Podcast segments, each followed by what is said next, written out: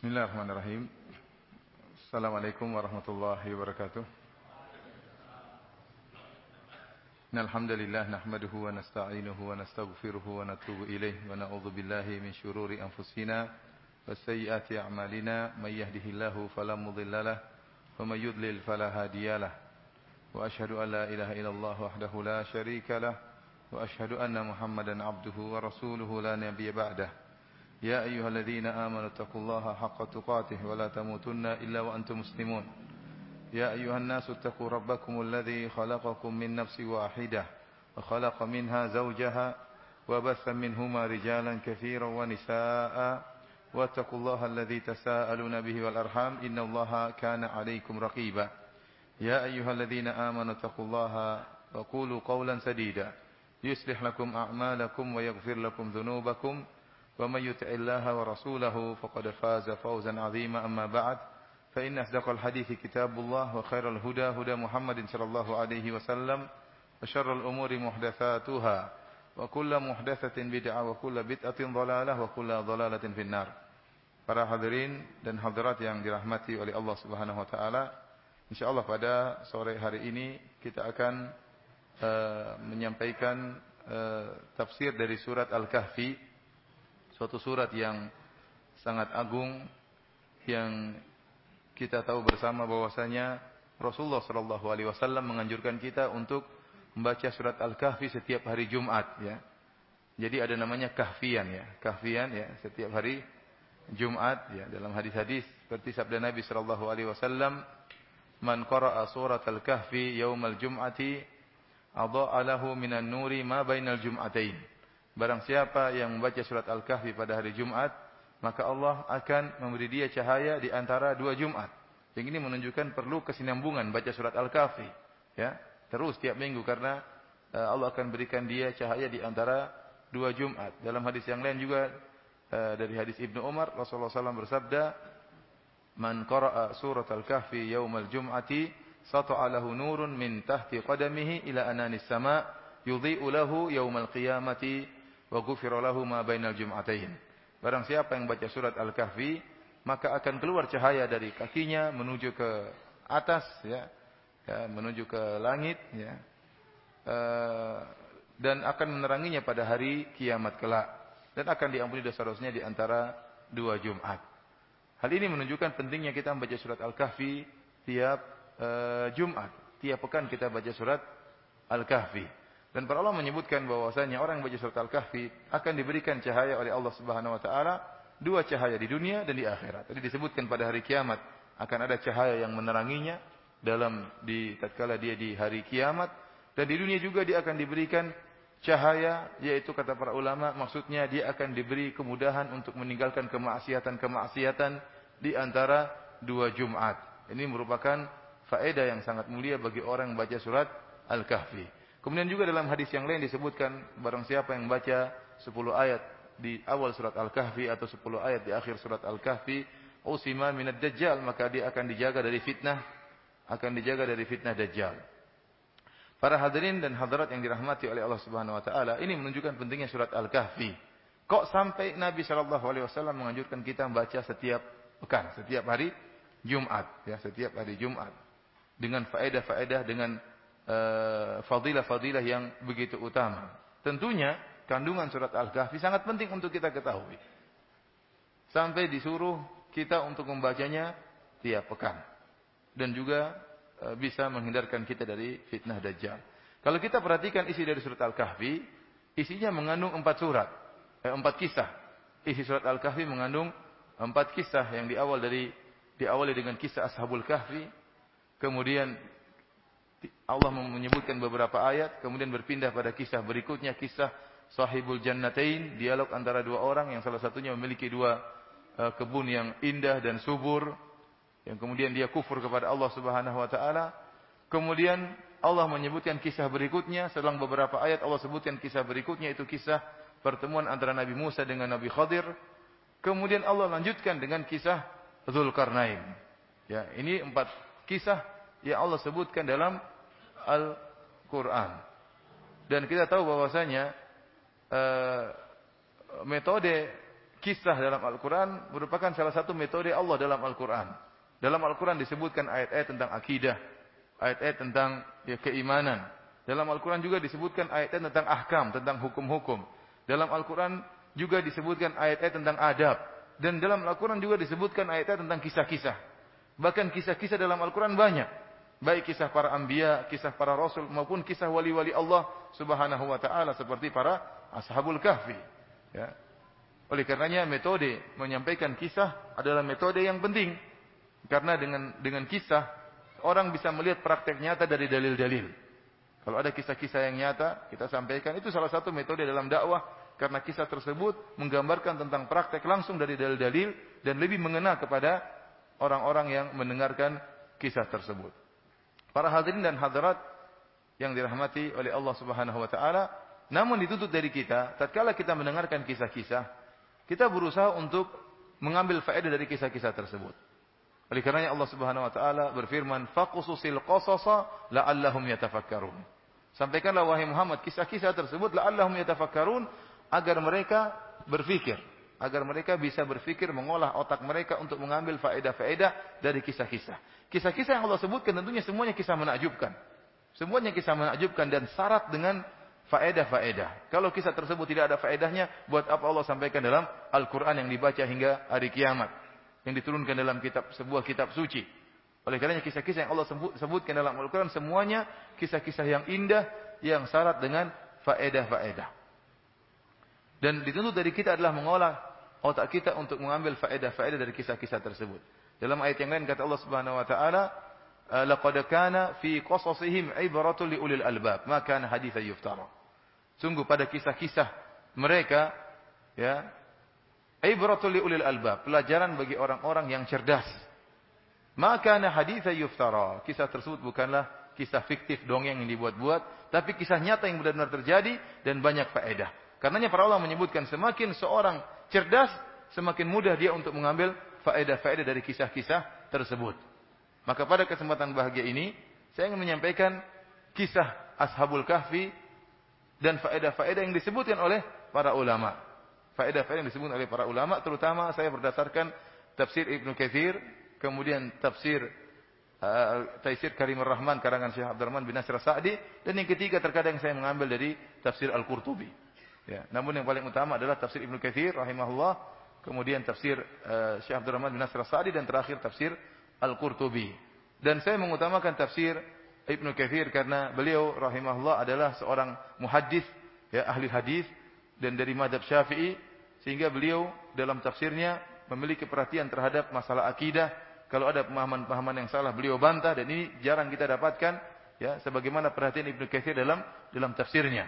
Terutama beliau bermadhab uh, Syafi'i kemudian juga beliau kritis dalam masalah riwayat-riwayat ya kalau riwayat-riwayat isinya kemungkaran, maka beliau akan akan bantah. Ini sering beliau lakukan dalam tafsir beliau, terutama tatkala berhadapan dengan kisah-kisah Israiliyah. Dan kisah Ashabul Kahfi ini tentunya sangat banyak kisah Israiliyat yang berbicara tentang kisah Ashabul Kahfi. Maka butuh seorang yang kritis seperti Al-Hafidh Ibnu Katsir, seorang ahli hadis yang bisa memilah-milih mana kisah yang bisa disampaikan dan mana kisah yang tidak boleh disampaikan. Para hadirin dan hadirat yang dirahmati oleh Allah Subhanahu wa taala. Surat surat Al-Kahfi apa sebab nuzulnya? Surat Al-Kahfi surat Makkiyah. Diturunkan tatkala Nabi sallallahu alaihi wasallam masih di di Mekah. Dan sebab nuzulnya sebagaimana disebutkan oleh para ahli tafsir di antaranya Ibnu Katsir sendiri, riwayat yang diriwayatkan oleh Muhammad bin Ishaq rahimahullahu taala bahwasanya orang-orang musyrikin Arab mereka selalu berusaha ingin membatalkan dan memberhentikan dakwah Nabi Muhammad sallallahu alaihi wasallam. Maka mereka berusaha menempuh segala macam metode untuk bisa memberhentikan dakwah Nabi sallallahu alaihi wasallam. Di antaranya mereka mempelajari metode untuk memberhentikan dakwah Nabi dengan pergi ke orang-orang Yahudi. Mereka pergi ke pendeta-pendeta Yahudi. Mereka ingin musyawarah bagaimana cara agar dakwah Muhammad bisa berhenti. Maka diutuslah dua orang musyrik yaitu An-Nadhr bin Harith dan Uqbah bin Abi Mu'aid diutus oleh orang musyrikin untuk pergi ke pendeta-pendeta Yahudi. Berangkatlah mereka berdua, kemudian mereka berbincang-bincang dengan pendeta Yahudi, ya, ingin tahu bagaimana caranya untuk bisa mematahkan dakwah Nabi Muhammad sallallahu alaihi wasallam. Akhirnya orang-orang Yahudi memberi ide. Orang-orang Yahudi mengatakan, "Saluhu an thalathah." Tanyalah kalian kepada Muhammad tentang tiga perkara. Kalau dia bisa menjawab tiga perkara ini, fa innahu nabiyyun mursal, maka dia seorang nabi. Kalau dia tidak bisa, farrajul mutaqawwil. Kalau dia tidak bisa menjawab tiga pertanyaan ini, maka dia seorang yang pendusta. Hanya ya pendusta dan menyampaikan sesuatu yang tidak dia punya ilmu. Tiga pertanyaan tersebut, ini tiga pertanyaan ini berasal dari pendeta-pendeta Yahudi dan mereka mengetahui tentang kisah-kisah terdahulu. Tidak sebagaimana kaum musyrikin, orang Yahudi punya kisah-kisah terdahulu mereka tahu. Kata mereka, saluhu an fityatin kharaju zahabu fi dahril awal. Mada kana min amrihim fa inna amrahum ajib. Tanyakan kepada Muhammad tentang kisah beberapa pemuda yang mereka keluar di awal hari. Bagaimana kisah mereka? Sungguh kisah mereka adalah kisah yang menakjubkan. Ini pertanyaan pertama. Kemudian pertanyaan kedua, ya, saluhu an rajulin tawafin yablughu masyariqal ardi wa magharibaha. Tanyakan tentang seorang pengembara yang telah sampai pengembaraannya sampai di bagian timur bumi dan bagian barat bumi. Ya. Mana ba'uhu? Bagaimana kisah pengembara ini? Dan yang ketiga pertanyaannya saluhu anir ruh. Tanyakanlah kepada Muhammad tentang ruh. Ini tiga pertanyaan. Teka-teki yang disampaikan oleh siapa?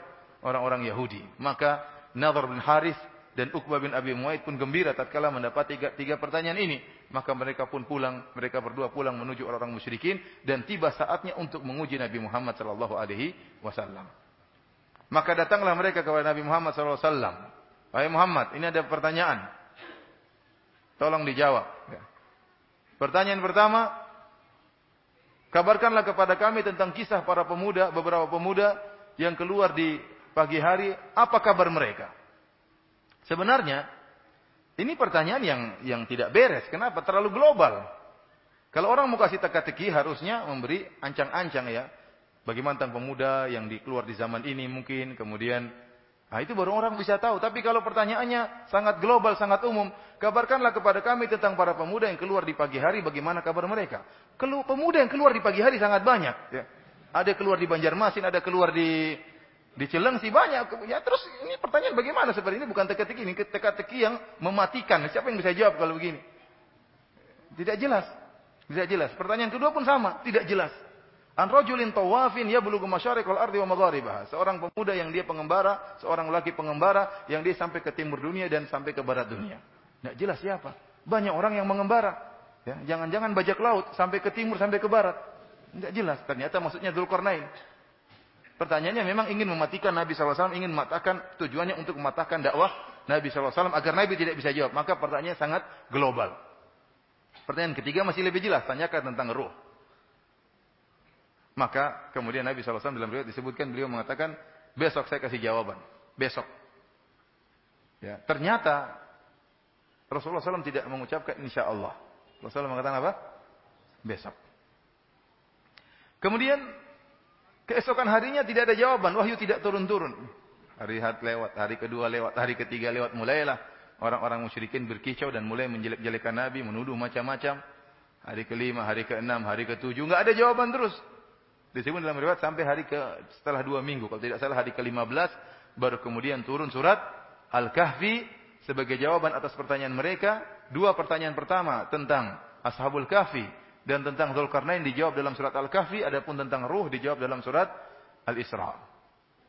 Para hadirin rahmatillah subhanahu wa taala, maka uh, kita akan bacakan ya uh, surat Al-Kahfi dengan tafsir singkat sebagaimana saya katakan saya ambil dari tafsir Ibnu Katsir dan mungkin juga tafsir tafsir uh, Karim Rahman karangan Syekh Abdurrahman bin Sa'di, kemudian yang ketiga tafsir Al-Qurtubi rahimahumullahu jami'an. Allah Subhanahu wa taala berfirman bismillahirrahmanirrahim. Alhamdulillahilladzi anzala ala abdihi alkitaba wa lam yaj'al lahu iwaja. Bagi yang punya terjemahan tolong dibuka ya. Yang punya surat terjemahan Quran terjemahan tolong dibuka agar bisa diikuti dengan lebih jelas. Allah Subhanahu wa taala berfirman, segala puji bagi Allah yang telah menurunkan bagi hambanya Al-Qur'an. Walam yaj'al lahu iwaja dan Allah tidak menjadikan Al-Qur'an tersebut ada kebengkokan. Ada kebengkokan. Iwaja ada yang menafsirkan iwaja artinya kebengkokan. Ada yang menafsirkan bahwasanya iwaja artinya Allah tidak menjadikan Al-Qur'an makhluk. Ini dua tafsiran disebutkan oleh Al-Qurtubi dalam tafsirnya. Jadi Al-Qur'an isinya semuanya lurus, tidak ada yang miring. Inna hadzal Qur'ana yahdi lillati aqwam. Al-Qur'an memberikan petunjuk kepada jalan yang lurus. Tidak ada kebengkokan dalam Al-Qur'an, tidak ada kontradiktif dalam Al-Qur'an. Afala yatadabbaruna Al-Qur'an law walau kana min indi ghairillah lawajadu fi ikhtilafan. Apakah mereka tidak mentadaburi Al-Qur'an? Allah menyuruh mentadaburi. Seakan-akan Allah tantang, carilah kesalahan dalam Al-Qur'an kalau kalian bisa dapat. Tadaburlah, carilah. Bukan hanya lihat sekilas, cari sungguh-sungguh apa namanya kesalahan dalam Al-Qur'an. Kalian tidak bakalan dapat. Walau kana min indi ghairillah, kalau Al-Quran dari selain Allah, la wajadu fi ikhtilafan katsira. Maka kalian akan mendapati Al-Quran tersebut banyak kontradiksi dan banyak pertentangan. Namun tidak ada pertentangan dalam Al-Quran dan tidak ada kesalahan dalam Al-Quran. Tidak sebagaimana dalam kitab-kitab sebelumnya. Yang telah masuk tangan-tangan manusia untuk merubah-rubah Al-Quran tersebut. Dari sini kita tahu batilnya batilnya keyakinan orang-orang Syiah yang menyatakan bahwasanya Al-Quran sudah terjadi perubahan, sudah ada apa namanya distorsi pengurangan dan penambahan, ada tangan-tangan nakal sahabat yang merubah-rubah Al-Qur'an. Seandainya kalau kita ikuti akidah mereka, berarti Al-Qur'an akan terdapat kontradiktif. Ya, maka ayat ini kita buang, ayat yang mengatakan afala yatadabbarun al-Qur'an falau kana min indi ghairillahi lawajadu fi ikhtilafan katsira. Ya, kalau seandainya Al-Quran bukan dari Allah, maka akan didapati banyak kontradiktif. Seandainya Al-Quran ternyata sudah ada campur tangan-tangan para sahabat untuk merubah, mengurangi, dan menambah, maka akan terdapat banyak kontradiktif dalam Al-Quran. Dan hilanglah mukjizat Al-Quran tatkala itu. Hilanglah mukjizat Al-Quran, ya, karena di dalamnya akan terjadi kesalahan-kesalahan. Kemudian kata Allah Subhanahu Wa Taala, "Qayyiman liyunzira ba'san syadidan min ladunhu." Al-Quran sebagai bimbingan yang lurus untuk memperingatkan tentang siksaan yang pedih dari Allah Subhanahu Wa Taala kepada siapa? Kepada orang-orang yang melenceng dan uh, berpaling dari Al-Quran. Bagi mereka, azab yang pedih. Wa yubashirul mu'minina alladhina ya'maluna salihat. Dan beri kabar gembira kepada orang-orang yang beriman yang mengamalkan amal-amal saleh anna lahum ajran hasana. Bahwasanya orang-orang beriman siapa mereka? Yaitu alladzina ya'maluna salihat. Saya katakan tadi ini dalil bahwasanya amal saleh merupakan sebabnya masuk sebab masuk surga. Ini di antara ayat. Ya. Anna lahum ajran hasana bagi mereka pahala yang indah, ganjaran yang indah yaitu surga. Kemudian kata Allah, makifina fihi abada. Dan mereka akan kekal dalam surga tersebut. Wa yunzirul ladzina qalu walada. Dan untuk memberi peringatan kepada orang-orang yang mengatakan Allah punya anak. Jadi Al-Qur'an isinya inzar dan tabsyir. Peringatan dan kabar gembira. Kabar gembira bagi orang-orang yang beriman kepada Allah Subhanahu wa taala dan menjalankan isi Al-Qur'an dan peringatan bagi orang-orang yang melenceng dari Al-Quran di antaranya kata Allah wa yunziru alladziina qalu ittakhadallahu walada. Untuk beri peringatan kepada orang-orang yang mengatakan Allah punya anak. Sekarang saya tanya sama antum. Yang berpendapat Allah punya anak ada berapa golongan? Siapa yang bisa sebutkan? Ada tiga golongan yang mengatakan Allah punya anak. Siapa aja golongan tersebut? Nasara. Semuanya tahu kalau Nasara. Ya, mereka mengatakan Isa ibnullah. Isa adalah anak Allah. Yang kedua, Yahudi. Apa kata Yahudi? Wa qalatil yahudu Uzairun ibnullah. Uzair adalah putra Allah. Kenapa Uzair dikatakan putra Allah? Ada yang tahu? Kenapa? Karena Taurat hilang ya. Taurat hilang seiring dengan dihancurkannya Haikal Sulaiman dihancurkan dua kali hilanglah Taurat. Sebelumnya juga tatkala dihancurkan hilang Taurat. Kemudian kata mereka ada seorang namanya Uzair, kemudian dia mendiktekan Al-Qur'an eh, mendiktekan Taurat dari hafalannya. Oleh karena mereka mensucikan Uzair karena mereka anggap Uzair dapat wahyu dari Allah, maka dikatakanlah Uzair apa? Putra putra Allah. Padahal mereka tidak mengatakan Musa putra Allah. Padahal Musa terima langsung dari apa? Dari Allah Subhanahu wa taala. Mereka mengatakan Uzair putra Allah. Yang ketiga siapa yang mengatakan Allah punya anak? Siapa? Orang-orang musyrikin Arab. Orang-orang musyrikin Arab. Mereka mengatakan para malaikat adalah putri putri Allah. Ya. ya. Mereka oleh karenanya Allah bantah dalam Al-Qur'an, tilka idzan qismatun dhiza. Ini merupakan pembagian yang tidak adil. Kenapa orang-orang musyrikin mereka tidak suka punya anak perempuan? Dalam Al-Qur'an Allah mengatakan wa idza busyira ahaduhum bil untha dhalla wajhuhu muswadda wa huwa kadhim. Yatawara minal qaumi min su'i ma busyira bihi. Ayumsikuhu ala hunin am yadussuhu fi turab sa'a ma yahkumun. Kalau ada salah seorang mereka diberi kabar bahwasanya yang ternyata lahir adalah seorang putri, maka dia pun bersedih. Wajahnya wajahnya sedih, ya. Hitam karena terlalu sedih, malu punya anak perempuan. Ya, sembunyi dari kaumnya jangan sampai ketahuan anaknya perempuan. Ayumsikuhu ala hunin am yadusu fit Apakah anaknya ini dibiarin dulu kemudian baru dibunuh ataukah langsung dibunuh? Jadi mereka tidak suka punya anak perempuan. Anehnya, mereka tidak suka anak perempuan tapi mereka katakan mereka katakan Allah punya anak perempuan. Mereka sendiri tidak suka punya anak perempuan namun mereka mengatakan Allah punya anak perempuan itu para malaikat. Makanya Allah mengatakan tilka idzan qismatun dhiza. Ini adalah pembagian yang tidak yang tidak adil, yang tidak adil. Ini dalil bahwasanya orang-orang musyrikin di di zaman Nabi sallallahu alaihi wasallam banyak model-model sesembahan. Ada yang menyembah patung, ada yang menyembah nabi seperti Nabi Isa, ada yang menyembah matahari, ada yang menyembah bintang-bintang, ada juga yang menyembah malaikat. Ada juga yang menyembah malaikat. Dan mengatakan malaikat adalah putri-putri Allah Subhanahu wa taala. Dan, sangat menakjubkan ya kalau kita, kita tahu bahwasanya para para ulama sepakat kalau ada orang misalnya di kampungnya tidak turun-turun hujan, lalu dia pun berdoa kepada minta hujan kepada malaikat awan misalnya. Kemudian mengangkat tangan, wahai malaikat awan, turunkan hujan bagi kami. Ini syirik atau bukan? Syirik. Padahal benar-benar di awan tersebut ada malaikat yang Allah tugaskan untuk mengatur awan. Tapi kita nggak boleh minta kepada malaikat yang mengatur awan tersebut. Kita harus mintanya kepada kepada Allah. Bagaimana lagi bukan syirik kalau kita minta kepada mayat yang Allah tidak suruh dia atur apa-apa. Kemudian minta kepada mayat. Sedangkan yang diperintahkan diberikan tugas oleh Allah untuk mengatur awan, mengatur hujan. Saya tidak boleh kita minta kepada malaikat tersebut. Harus minta langsung kepada Allah, apalagi kepada mayat yang tidak memiliki, tidak mengatur apa-apa dan tidak bisa apa-apa. Ya. Yang tatkala meninggal dunia mayat tersebut tidak bisa mandi maka kita yang mandikan, tidak bisa pakai baju maka kita yang kafankan, tidak bisa sholat maka kita yang sholatkan, tidak bisa pergi ke rumahnya maka kita yang angkat masukkan ke dalam liang lahat. Setelah itu kita minta sama mayat tersebut. Ya. Ya. Mbah tolong saya mbah. Ya. Sudah lama saya nikah tidak punya anak mbah. Nah, kamu goblok, kamu yang tadi mandikan saya, kamu yang sholatkan saya, kamu yang terus minta sama saya. Saya aja dulu waktu masih hidup tidak punya anak, sekarang kau minta-minta anak dari saya. Artinya, sebenarnya akal orang di mana? Malaikat tidak boleh kita minta kepada kepada malaikat. Oleh karenanya para hadirin Subhanahu wa taala, ayat ini wa yunziru alladziina qalu takhadallahu walada dan untuk beri peringatan kepada orang-orang yang mengambil mengambil yang mengatakan Allah punya anak. Ayat ini disebutkan oleh Sebagian ahli tafsir mencakup tiga kelompok tersebut. Sebagaimana pendapat Al-Qurtubi rahimahullah. Adapun Ibnu Katsir rahimahullah lebih condong pada bahwasanya ayat ini berkaitan dengan orang-orang musyrikin. Karena dialog antara Nabi dengan orang-orang musyrikin. Yang tanya kepada Nabi dengan tentang tiga kisah siapa? Orang-orang musyrikin. Jadi peringatan kepada orang-orang musyrikin yang mengatakan Allah punya anak. Kata Allah, "Ma lahum bihi min ilmi wala li abaihim." Tidak ada ilmu bagi mereka dan juga tidak bagi nenek moyang mereka. Hanya turun temurun, turun temurun mereka dapatkan tidak ada dalilnya.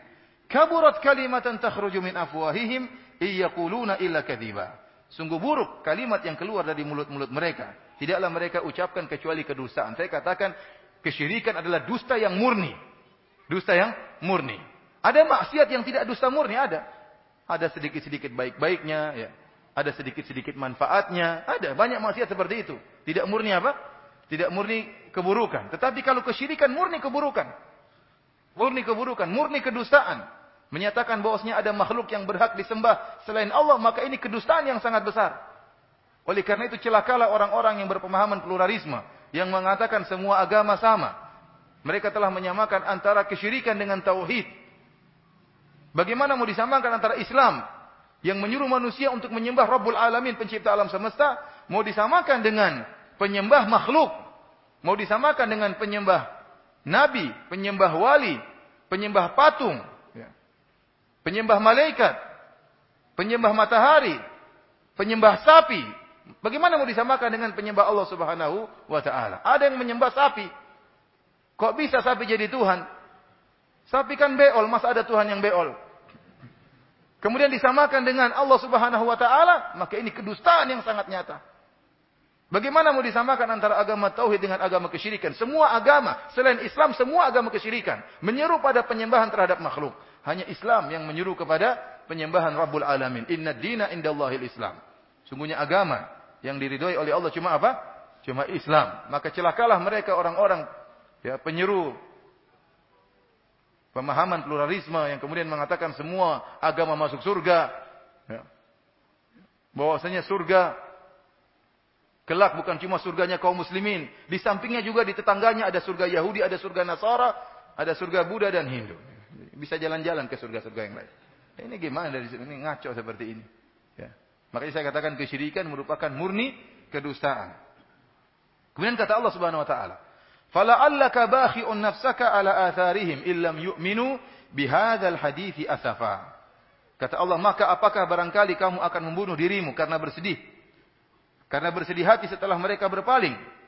Sekiranya mereka tidak beriman kepada keterangan Al-Quran ini." Jadi Rasulullah SAW adalah seorang yang sangat haris ingin agar orang-orang dapat hidayah. Beliau ingin kaum musyrikin dapat hidayah. Namun kenyataannya kaum musyrikin ya meninggalkan dia. Bahkan mengata-ngatai dia dengan kata-kata yang buruk. Dikatakan majnun, dikatakan orang gila. Dikatakan penyihir, terkadang dikatakan tersihir. Ya, dikatakan dukun. Oleh karenanya mereka meninggalkan Nabi Wasallam. Nabi sedih, Nabi sedih. Sampai-sampai Nabi terlalu sedih. Sampai-sampai Allah mengatakan, apakah kau ingin membunuh dirimu, ayah Rasulullah, dengan kesedihan tersebut?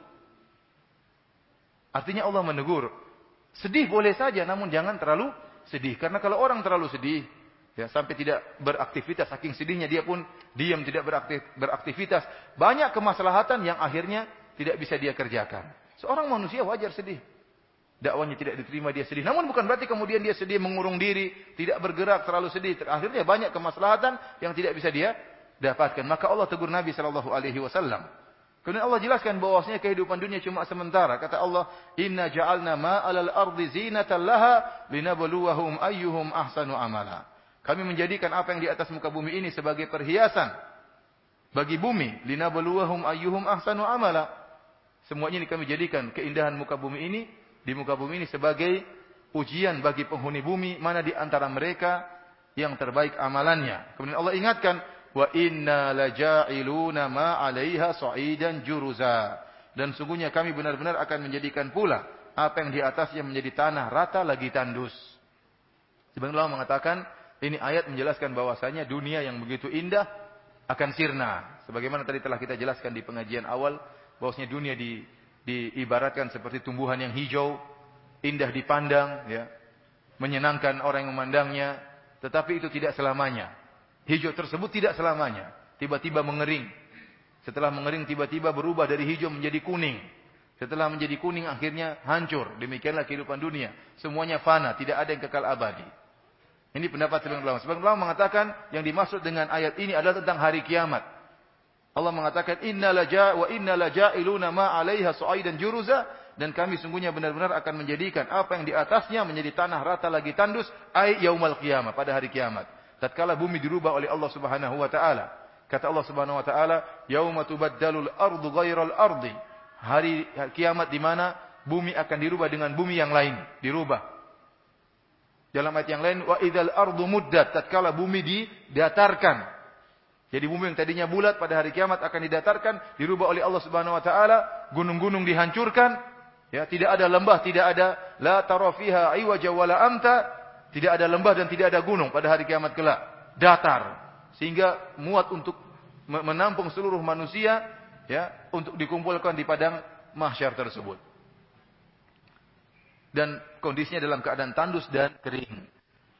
Seakan-akan Allah mengatakan, wahai Muhammad sallallahu alaihi wasallam, jangan kau terlalu bersedih. Mereka meninggalkan dakwahmu, tidak akan selamanya, dunia akan selesai. Setelah, setelah itu ada yaumul hisab, maka jangan terlalu bersedih dunia ini cuma sementara. Setelah itu Allah masuk dalam kisah Ashabul Kahfi. Setelah mukadimah yang Allah sampaikan, Allah menyampaikan tentang kisah Ashabul Kahfi. Kata Allah Subhanahu wa taala, "Am hasibta anna ashabal kahfi warraqimi kanu min ayatina ajaba?" Apakah kalian menyangka bahwasanya kisah Ashabul Kahfi, warraqim dan ar-raqim kanu min ayatina ajaba? termasuk tanda-tanda kekuasaan kami yang mengherankan. Jadi Ashabul Kahfi dan Ar-Raqim. Ar-Raqim apa? Ar-Raqim ada pendapat di kalangan para ahli tafsir makna Raqim. Ada yang mengatakan Raqim adalah ismul wadi, tempat lembah di mana ada goa tersebut. Al-Kahfi artinya goa. Ada yang mengatakan Ar-Rakim adalah sakhrah batu yang di mana letak gua tersebut. Dan pendapat yang dipilih oleh Al-Hafidh Ibnu Katsir dan juga dipilih Ibnu Jarir At-Tabari, Ar-Rakim artinya marqum. Ar-Rakim al-marqum artinya yang tertulis. Fa'il bermakna maf'ul artinya yang tertulis. Artinya apa? Ar-Rakim adalah prasasti yang mereka tuliskan. Jadi tatkala mereka mendapati Ashabul Kahfi akhirnya dalam gua tersebut kemudian terkuburkan dalam gua, maka penduduk negeri tersebut menulis kisah mereka agar diketahui oleh orang-orang sesudahnya. Mereka tulis kisah Ashabul Kahfi tersebut dalam sebuah lembaran-lembaran batu semacam prasasti. Itulah makna Ar-Rahim. Ditulislah prasasti tersebut. Namun kenyataannya sekarang sudah tidak tahu di mana prasasti tersebut, hilang, namun Allah abadikan kisah mereka dalam Al-Quran. Yang tidak tidak ada yang mengetahui cerita mereka secara detail kecuali pencipta alam semesta ini, yaitu Allah Subhanahu Wa Taala. Maksud ayat ini Allah mengatakan, ataukah kamu mengira bahwa orang-orang yang mendiami gua Ashabul Kahfi dan Rokim, mereka termasuk tanda-tanda kuasaan kami yang mengherankan? Maksud ayat ini kata para ulama, seakan-akan Allah berkata, Wahai orang-orang musyrikin, apa kalian menyangka bahwasanya kisah Ashabul Kahfi adalah kisah yang paling menakjubkan? Masih banyak yang lebih menakjubkan daripada Ashabul Kahfi. Dari ciptaan Allah, masih banyak. Penciptaan langit yang begitu luas lebih hebat daripada hanya sekedar Ashabul Kahfi yang tidur 309 tahun. Kisah Nabi SAW Isra Mi'raj naik ke langit ketujuh lebih ajib, lebih menakjubkan daripada Ashabul Kahfi. Artinya jangan kalian menganggap ini kisah yang paling menakjubkan. Masih banyak kisah-kisah Allah dan masih banyak makhluk-makhluk Allah yang lebih menakjubkan daripada Ashabul Kahfi dan tanda-tanda Allah keajaiban-keajaiban Allah sangat sangat banyak. Maka Allah mulai cerita tentang Ashabul Kahfi. Allah mengatakan, "Idz awal fityatu ilal kahfi faqalu rabbana atina min ladunka rahmah wa hayyi lana min amrina rasyada." Tatkala para pemuda beberapa pemuda mereka bernaung dalam goa. Kemudian mereka berkata, "Rabbana wahai Rabb kami, atina min ladunka rahmah. Berikanlah kepada kami rahmat. Ya, sebagian ulama mengatakan kalau ada isim nakirah datang dalam konteks talab, ya, dalam konteks permintaan, maka memberikan faedah umum. Seperti doa, Rabbana atina fid dunya hasanatan. Ya Rabb kami berikanlah kepada kami kebaikan. Kata para ulama, kebaikan di sini umum. Mencakup, Ya Allah berikanlah aku rumah yang baik. Berikanlah aku rizki yang baik. Berikanlah aku istri yang soleha. Berikanlah aku anak-anak yang soleh. Maka ada istilah doa sapu jagat. Ya. Kenapa kita meminta apa saja, baca doa ini pasti kena. Kenapa? Karena hasanatan di sini apa? Umum, yang bermanfaat bagi kita. Rabbana atina fid dunia apa? Hasanatan. Ya Rabb kami berikanlah kepada kami kebaikan apa pun yang baik bagi kita. Sampai disebut oleh para salaf, Sebagian salaf mengatakan kalau anda ingin punya istri yang soleh, apa doanya? Doanya Rabbana atina fid dunya hasanah. Ya Allah berikanlah kepada kami kebaikan di di dunia. Kebaikan sini umum mencakup istri yang soleha. Demikian juga dalam ayat ini, tatkala mereka masuk dalam gua mereka berdoa kepada Allah. Rabbana atina min ladunka rahmah. Ya Allah berikanlah kepada kami rahmatmu. Rahmat apa saja yang penting, umum yang bermanfaat bagi kami. Wahayyi lana min amrina rasyada. Dan sempurkanlah bagi kami petunjuk yang lurus dalam urusan kami. Para hadirin dan hadirat yang dirahmati Allah Subhanahu wa taala, para jamaah ya, Masjid Al-Imam Syafi'i di Kota Banjarmasin yang dimuliakan oleh Allah Subhanahu wa taala, demikian juga para pemirsa Roja TV ya. E, banyak ahli tafsir menyebutkan tentang siapa Ashabul Kahfi ini. Ada pendapat yang mengatakan bahwasanya Ashabul Kahfi ini mereka adalah kaum yang sebelum Nabi Isa dan sebagian pendapat mengatakan mereka adalah kaum setelah Nabi Nabi Isa. Tidak ada kejelasan, tidak ada dalil yang tegas. Ibnu Katsir memilih pendapat bahwasanya mereka adalah kaum para pemuda yang berasal dari kaum sebelum Nabi Isa. Itu di kalangan orang-orang Yahudi. Sehingga kita dapati, kata Ibnu Katsir, orang-orang Yahudi lah yang punya perhatian terhadap kisah Ashabul Kahfi. Dan kita tidak dapatkan pada orang-orang Nasara tentang kisah Ashabul Kahfi. Sebagian ulama mengatakan tidak, mereka adalah pengikut Nabi Isa alaihissalam. Karena dalam sebagian riwayat disebutkan mereka adalah orang-orang Romawi. Wallah alam siapa mereka. Namun Ibnu Katsir rahimahullah menyebutkan banyak khalaf dan banyak salaf menyebutkan bahwasanya Ashabul Kahfi ini adalah kisah tentang para pemuda ya yang mereka adalah anak-anak raja, anak-anak pejabat di sebuah negeri. Yang negeri tersebut semuanya berisi kesyirikan, mereka semua musyrikin. Dan mereka memiliki uh, acara tahunan yaitu mereka pergi ke suatu tempat dalam rangka beribadah kepada berhala-berhala mereka dan juga dalam rangka untuk menyembelih sembilan-sembilan untuk diserahkan kepada berhala-berhala mereka. Maka suatu saat tibalah acara tersebut, hari raya tersebut. Maka berkumpullah seluruh penduduk negeri beserta raja-rajanya, beserta pejabat-pejabatnya, menteri-menterinya, mereka datang ke suatu tempat, maka mereka mulai menyembah berhala-berhala dan mulai memberikan sembilan-sembilan kepada berhala-berhala tersebut. Ada salah seorang dari pemuda tersebut tidak serak dengan hal ini. Mereka, dia masih terjaga fitrahnya. Fitrahnya masih di atas tauhid. Dia tidak suka dengan acara-acara seperti ini. Maka dia pun keluar dari acara tersebut, menjauh, kemudian dia pun bernaung di bawah sebuah pohon. Antum bisa baca kisahnya di tafsir Ibnu Katsir. Dia pun bernaung di sebuah, bawah sebuah pohon. Tidak lama kemudian datang lelaki yang lain, pemuda yang lain pula, anak-anak muda.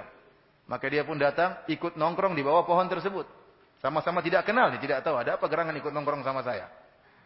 Datang lagi orang ketiga, nongkrong lagi. Datang lagi ke pemuda keempat, nongkrong di situ. Datang lagi pemuda kelima, nongkrong di situ. Yang benar Ashabul Kahfi jumlahnya tujuh orang. Datang pemuda keenam, datang pemuda ketujuh, nongkrong semua di pohon. Ada apa gerangan? Semua saling takut untuk mengabarkan. Karena kalau dibilang saya tidak setuju, bahaya kan? Berarti menyelisih penduduk negeri.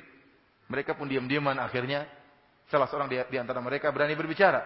Dia bilang, ya, ya saudara-saudaraku, saya ke sini karena saya tidak setuju dengan apa namanya kesyirikan yang mereka lakukan. Akhirnya yang kedua, saya juga, saya juga, saya juga. Ternyata Allah kumpulkan mereka. Tanpa mereka sepakati terlebih dahulu, akhirnya mereka ternyata sama-sama tidak mau menyembah berhala dan mereka hanya mau menyembah Allah Subhanahu wa taala. Dari situ para pemuda ini berkumpul dan mereka saya katakan tadi anak-anak orang kaya dan juga merupakan anak-anak para pejabat. Setelah itu mereka pun membuat semacam tempat ibadah bagi mereka sendiri.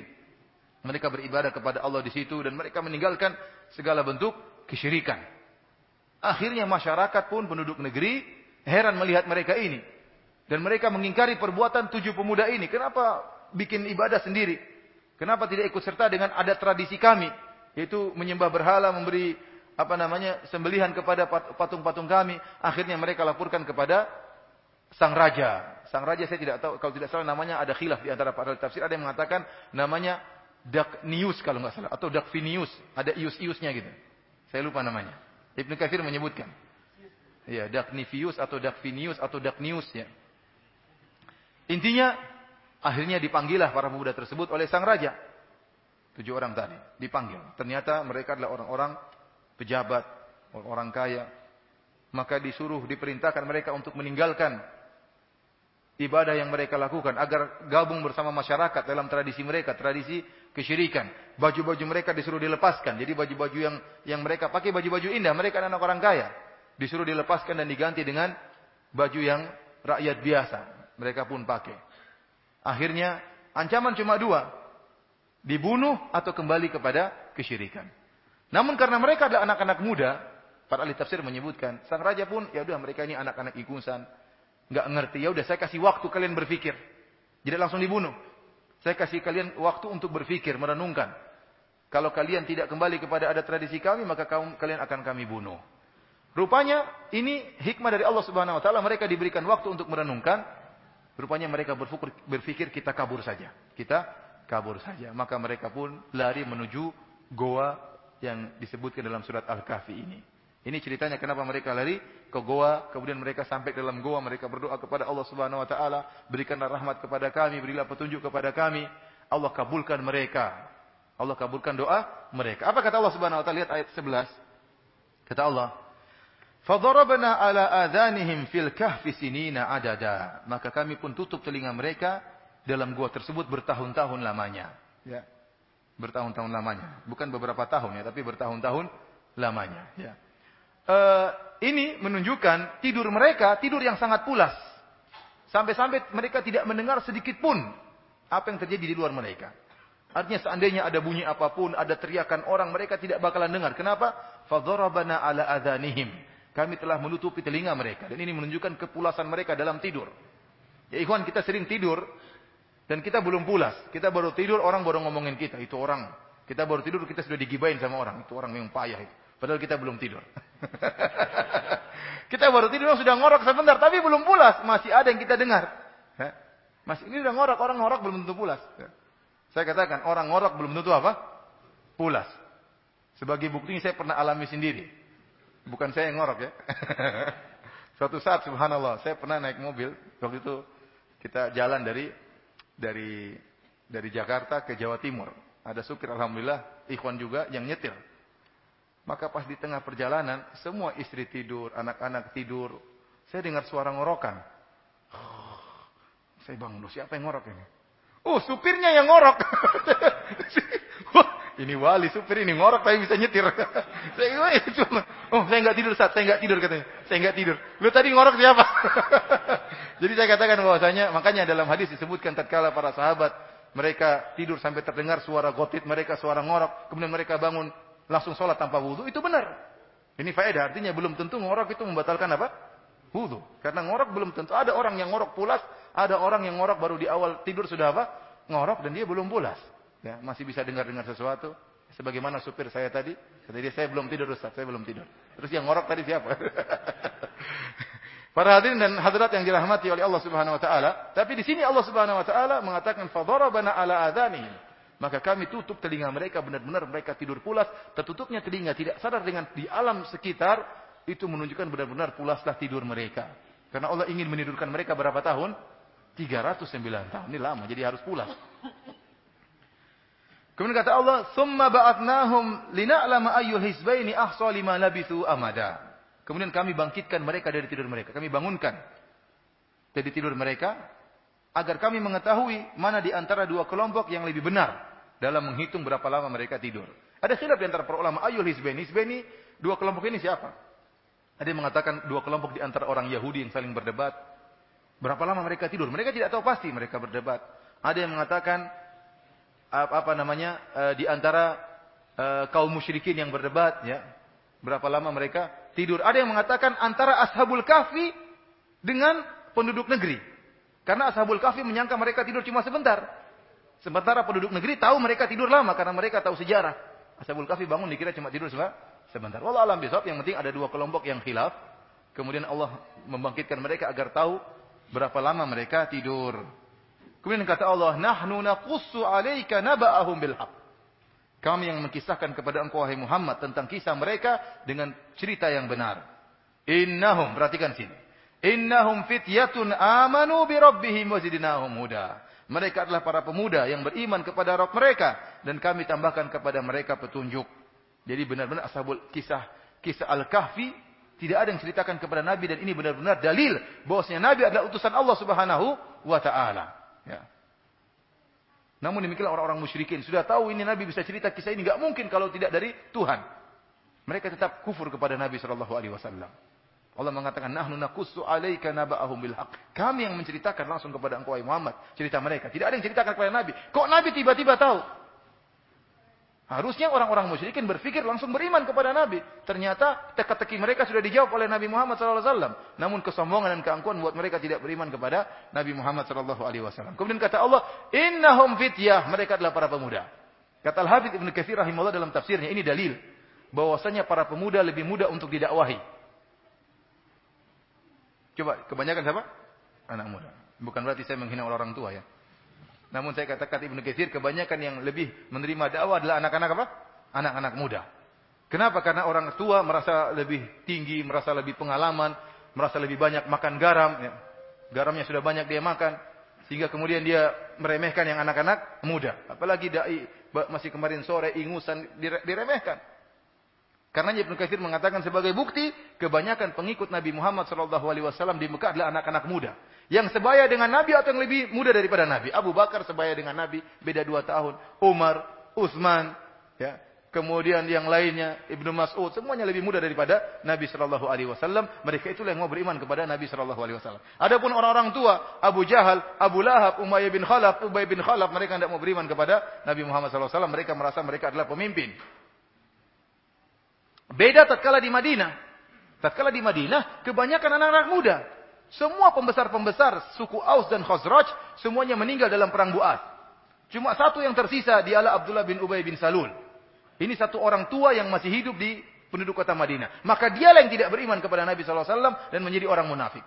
Namun kebanyakan kaum Ansar, suku Aus dan suku Khazraj kebanyakan anak muda dan mereka muda beriman dengan Nabi Shallallahu Alaihi Wasallam. Oleh karena para hadirin, kalau antum mendakwai orang-orang tua tidak mau terima, ya wajar. Antum ya sudah, antum kemudian jangan putus asa, sudah saya mutung, tidak mau lagi dakwah, enggak. Anak-anak mudanya antum dekati. Yang tua-tua akan game over, selesai. yang akan lanjut kemudian hari lah yang yang muda-muda. Oleh karena sering ikhwan-ikhwan tatkala mereka berdakwah sulit menghadapi orang-orang tua, ya alhamdulillah banyak juga orang tua yang sadar, namun banyak juga orang tua yang bersikeras apalagi mereka sudah punya kedudukan sebelumnya. Ya. Maka anak ikhwan-ikhwan kemudian buat TPA misalnya, buat TPA atau buat sekolah. Ya, akhirnya apa? Anak-anak mereka sekolah di situ. Setelah anak-anak mereka sekolah, sekarang anak belajar TPA, maka hafalannya tambah. Hafal doa masuk WC, doa keluar WC, doa makan, doa masuk rumah, doa keluar rumah. Akhlaknya semakin baik kepada orang-orang tua mereka. Maka orang tua ini kaget sama anak-anak ini. Anak-anak ini mulai bernahi mungkar. Mungkin bapaknya yang merokok, Pak, hukumnya haram Pak merokok. Kaget. Uh, Coba kalau kita yang tegur, Pak haram, kita digampar sama dia. Tapi kalau anaknya yang tegur, Pak itu haram Pak. Dia mikir kan, uh anak saya Masya Allah, beramar ma'ruf nahi mungkar. akhirnya kan, akhirnya banyak di antara mereka lama-lama sadar dan ikut pengajian. Dimulai dengan mendakwai apa? Anak-anak. Oleh karenanya para hadirin dan hadirat rahmatillah subhanahu wa ta'ala, uh, dan juga para uh, pendengar dari Rojak TV, demikian juga radio-radio yang lain yang ikut merilai pengajian kita pada sore hari ini, oleh karenanya seorang tatkala berdakwah, ya, kalau memang orang-orang tua sulit didakwai, maka anak-anak muda, anak-anak muda yang lebih apa namanya logik lebih logis dalam kita sampaikan dan mudah dia menerima apa yang kita sampaikan kepada anak-anak muda dan kita bersabar dalam mendakwai orang-orang tua. Mendakwai orang tua butuh ekstra kesabaran, ya. Mereka punya ego tersendiri, mereka punya keangkuhan tersendiri. Anak-anak muda harus berusaha memahami yang tua. Para hadirin rahmatillah subhanahu wa taala, kemudian Allah berfirman, وربطنا على قلوبهم إذ قاموا فقالوا ربنا رب السماوات والأرض لن ندعو من دونه إلها لقد قلنا إذا شططا وربطنا على قلوبهم maka kami pun kokohkan hati-hati mereka mereka para pemuda ini sedang menghadapi ujian dua ujian yang berat yang mereka hadapi karena mereka bertauhid yang pertama mereka harus meninggalkan kehidupan mereka yang mewah mereka orang kaya Baju mereka disuruh ganti dan dicopot dan diganti dengan baju yang jelek. Mereka biasanya hidup dalam keadaan mewah, di istana yang mewah, anak-anak pejabat, anak-anak raja. Tatkala mereka bertauhid, maka mereka harus tinggalkan kekayaan tersebut. Ini yang pertama. Yang kedua di antara ujian yang mereka hadapi, mereka harus menyelisih seluruh penduduk negeri. Seluruh penduduk negeri musyrikin, mereka cuma tujuh orang yang tidak musyrik. Ini berat. Ini berat bagaimana antum dalam satu negeri semua orang musyrikin cuma antum tujuh orang. Kemudian semua orang menentang antum. Maka ini berat. Kalau Allah tidak mengkokohkan hati mereka, maka mereka bisa goyang. Maka Allah mengatakan, warabatana ala kulubihim. Ini butuh sekarang Allah mengkokohkan hati mereka. Warabatana ala kulubihim. Maka Allah kokohkan hati mereka. Idh faqalu rabbuna. Disebutkan mereka ditanya oleh sang raja. Siapa Rabb kalian? Maka mereka dengan dengan tegarnya mereka berdiri, mereka mengatakan, Rabbuna Rabbus samawati wal ardi lan min dunihi ilaha. Rabb kami adalah pencipta alam semesta, penguasa langit dan bumi. Kami tidak akan berdoa kepada selain Allah. Kepada siapa pun kami tidak akan berdoa. Laqad qulna idzan syatata. Kalau seandainya kami berdoa kepada selain Allah, maka kami telah jauh dari kebenaran. Mengucapkan kalimat hak di hadapan orang yang zalim tidak mudah. Mengucapkan kalimat hak langsung di hadapan raja tidak mudah. Mengucapkan kalimat hak langsung di hadapan presiden tidak mudah. Oleh karenanya benar sabda Nabi sallallahu alaihi wasallam afdalul hijab afdalul jihad kalimatu haq inda sultanin jair. Bahwasanya di antara jihad yang paling besar adalah mengucapkan kebenaran di hadapan langsung raja, bukan bikin apa namanya?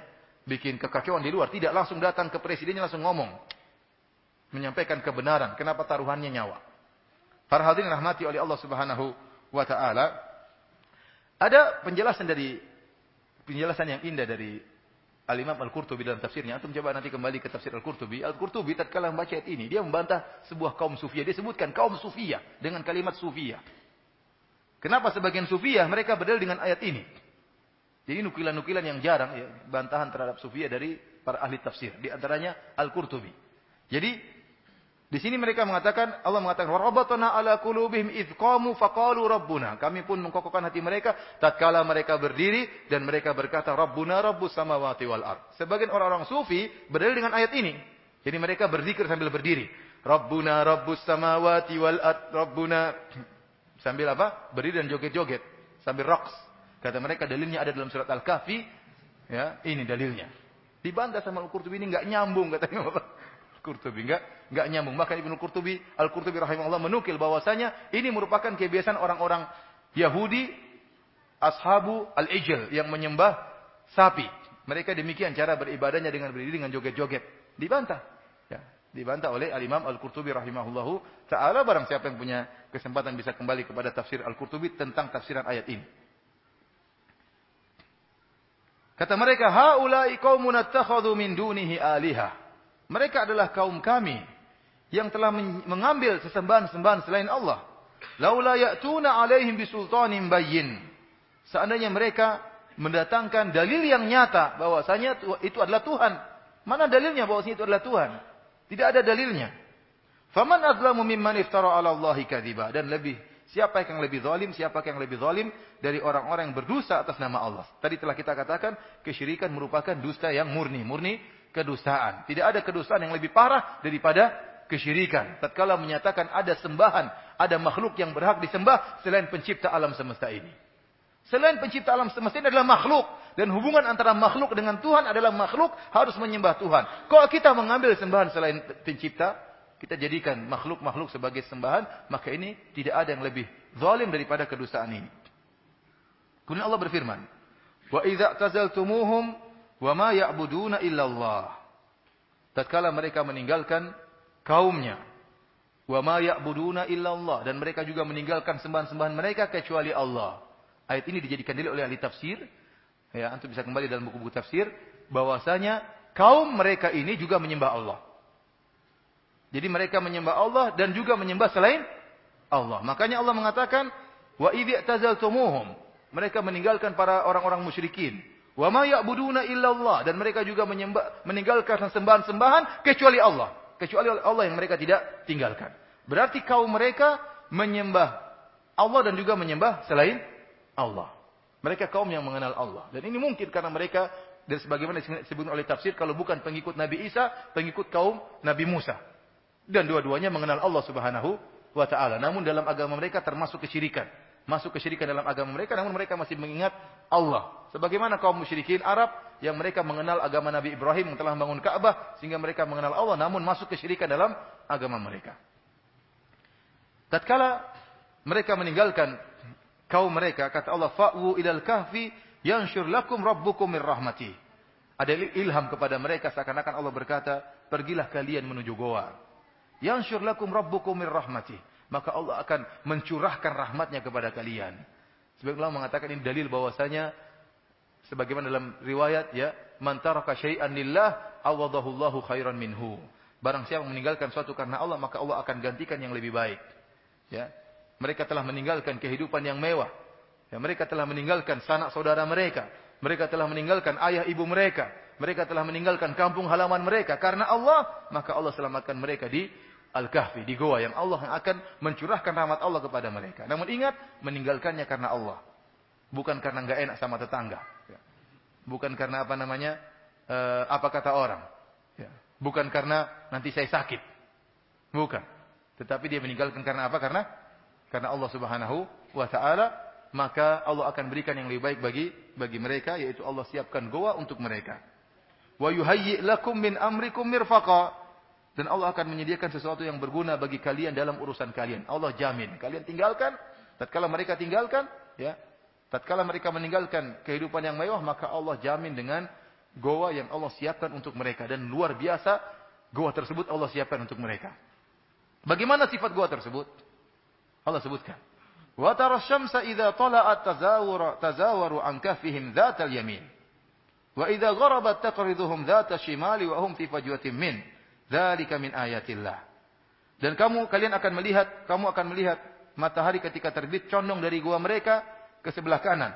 Dan bila matahari terbenam menjauhi mereka ke sebelah kiri, sedang mereka dalam tempat yang luas dalam gua tersebut. Fajwa adalah tempat yang luas. Al-Imam Ibnu Katsir rahimahullah mengatakan gua mereka ini Letaknya pintu gua tersebut ke arah sebelah utara. Ke arah sebelah utara. Sehingga matahari kalau terbit dari arah timur, ya, uh, disebut apa namanya? Ke sebelah kanan. Jadi dibuang cahayanya ke sebelah kanan. Kalau terbenam waktu terbenam matahari sebelah sebelah barat, maka cahayanya terbuang ke sebelah kiri. Ya. Sehingga cahaya tersebut tidak masuk dalam pintu gua sementara gua tersebut pintunya terbuka.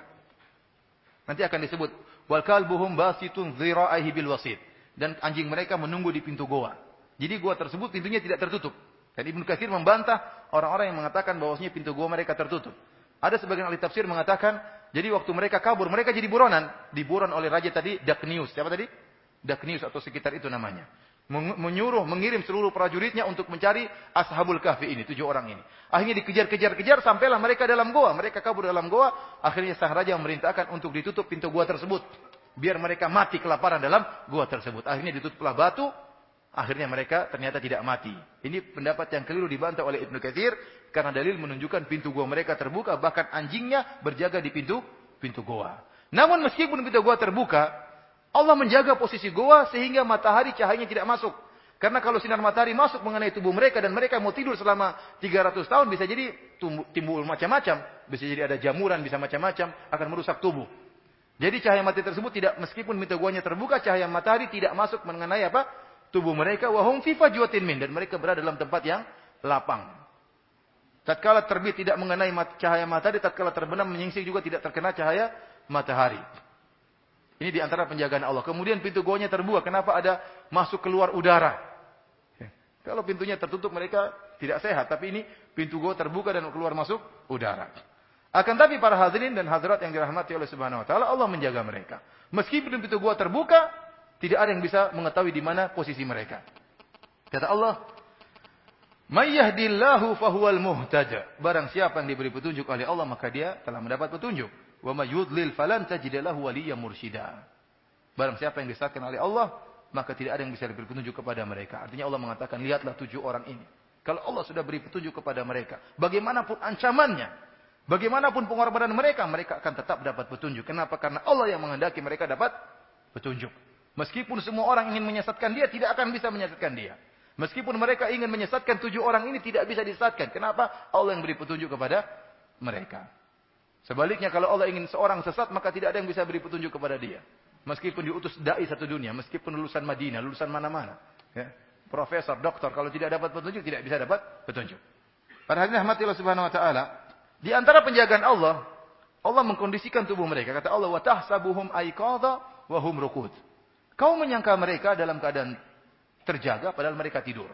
Banyak ahli, ahli tafsir seperti Ibnu Katsir, Al-Qurtubi, demikian juga Syekh Abdurrahman bin Nasir Sa'di menyatakan bahwasanya mereka tatkala mereka tidur mata mereka terbuka. Jadi seakan-akan tidak tidur. Tapi mereka apa? Tidur. Allah tetap membuka mata mereka. Ada yang mengatakan mereka terbuka ganti-gantian.